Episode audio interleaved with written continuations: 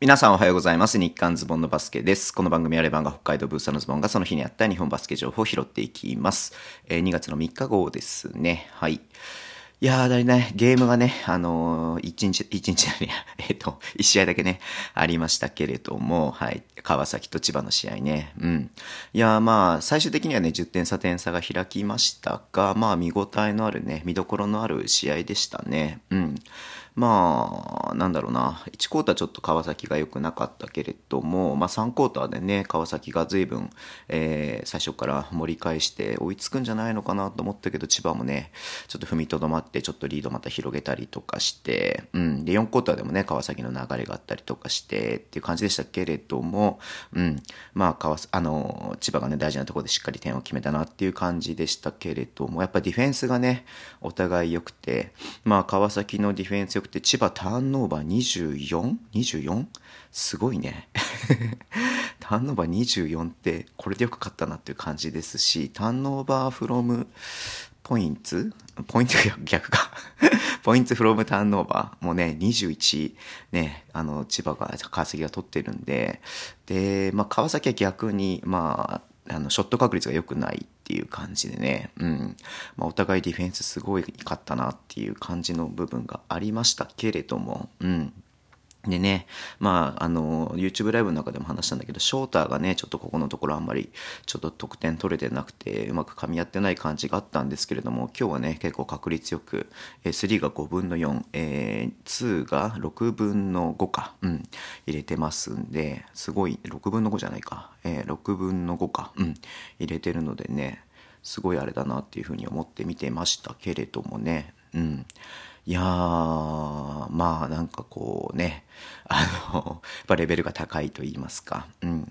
まあやっぱ外国籍、まあ、ヒースとね、あの、アギラールとカルファニがあんまりそんな得点の部分で活躍しなかったけど、ファジーカスがね、やっぱりすごいね、入れる時にはやっぱしっかり入れてくるっていう感じがね、してすごいなと思いました。これでね、あの、B リーグ通算6000得点だそうです。はい。史上2人目、多分、誰だガードナーかな？うん、ガードナーが1位かな？わかんないけれども。はい。いやー、すごいね、いい試合だったなっていうふうに思って見ていました。はい。でね、昨日もちょっと話したんだけどさ、あの、アジアカップ予選ね、今月やるのがさ、あのーまあ、各チームから一人ずつなんじゃないか、みたいなね、まあ、話をして、調整をしてるみたいなことが、あの、朝日新聞出てましたけれども、うん。昨日もね、あの、この試合、ラマスが、えー視察に行っていたみたいで、いや、そうだよね。だから本当に、こう、エドワーズを取るか、えーファジーカスを取るか、うん。まあ、ロシターもね、ちょっと怪我をね、してるのでどうなのかな、とかね、うん。まあ、どうなるか、そまあ、そうするとね、ほら、ね、ファジーカスが行くとなれば、藤井君はいけなくなるし、辻君もいけなくなるし、ね、ねえーギャビンが行くとなるとね、富樫君はいけなくなるし、逆にね、誰がガードが、どっちかガードが行くのかとかね、もしくはね、ロシターを選んで、ガード2人が行くのかとかね、いろんなこと考えられると思うんで、まあ、そんなこともね、あの、考えながら見てたんですけれども、ちょっとこう YouTube ライブでさ、この1チーム1人縛りで、えっ、と、ね、あの、今現状日本代表12人を選出するっていう、まあ、予想みたいなのね、まあ、その前に発表されちゃったら元も子もないんだけど、えー土曜あたりにね、やろうかなっていうふうに思ってます。金曜がだから予想になって、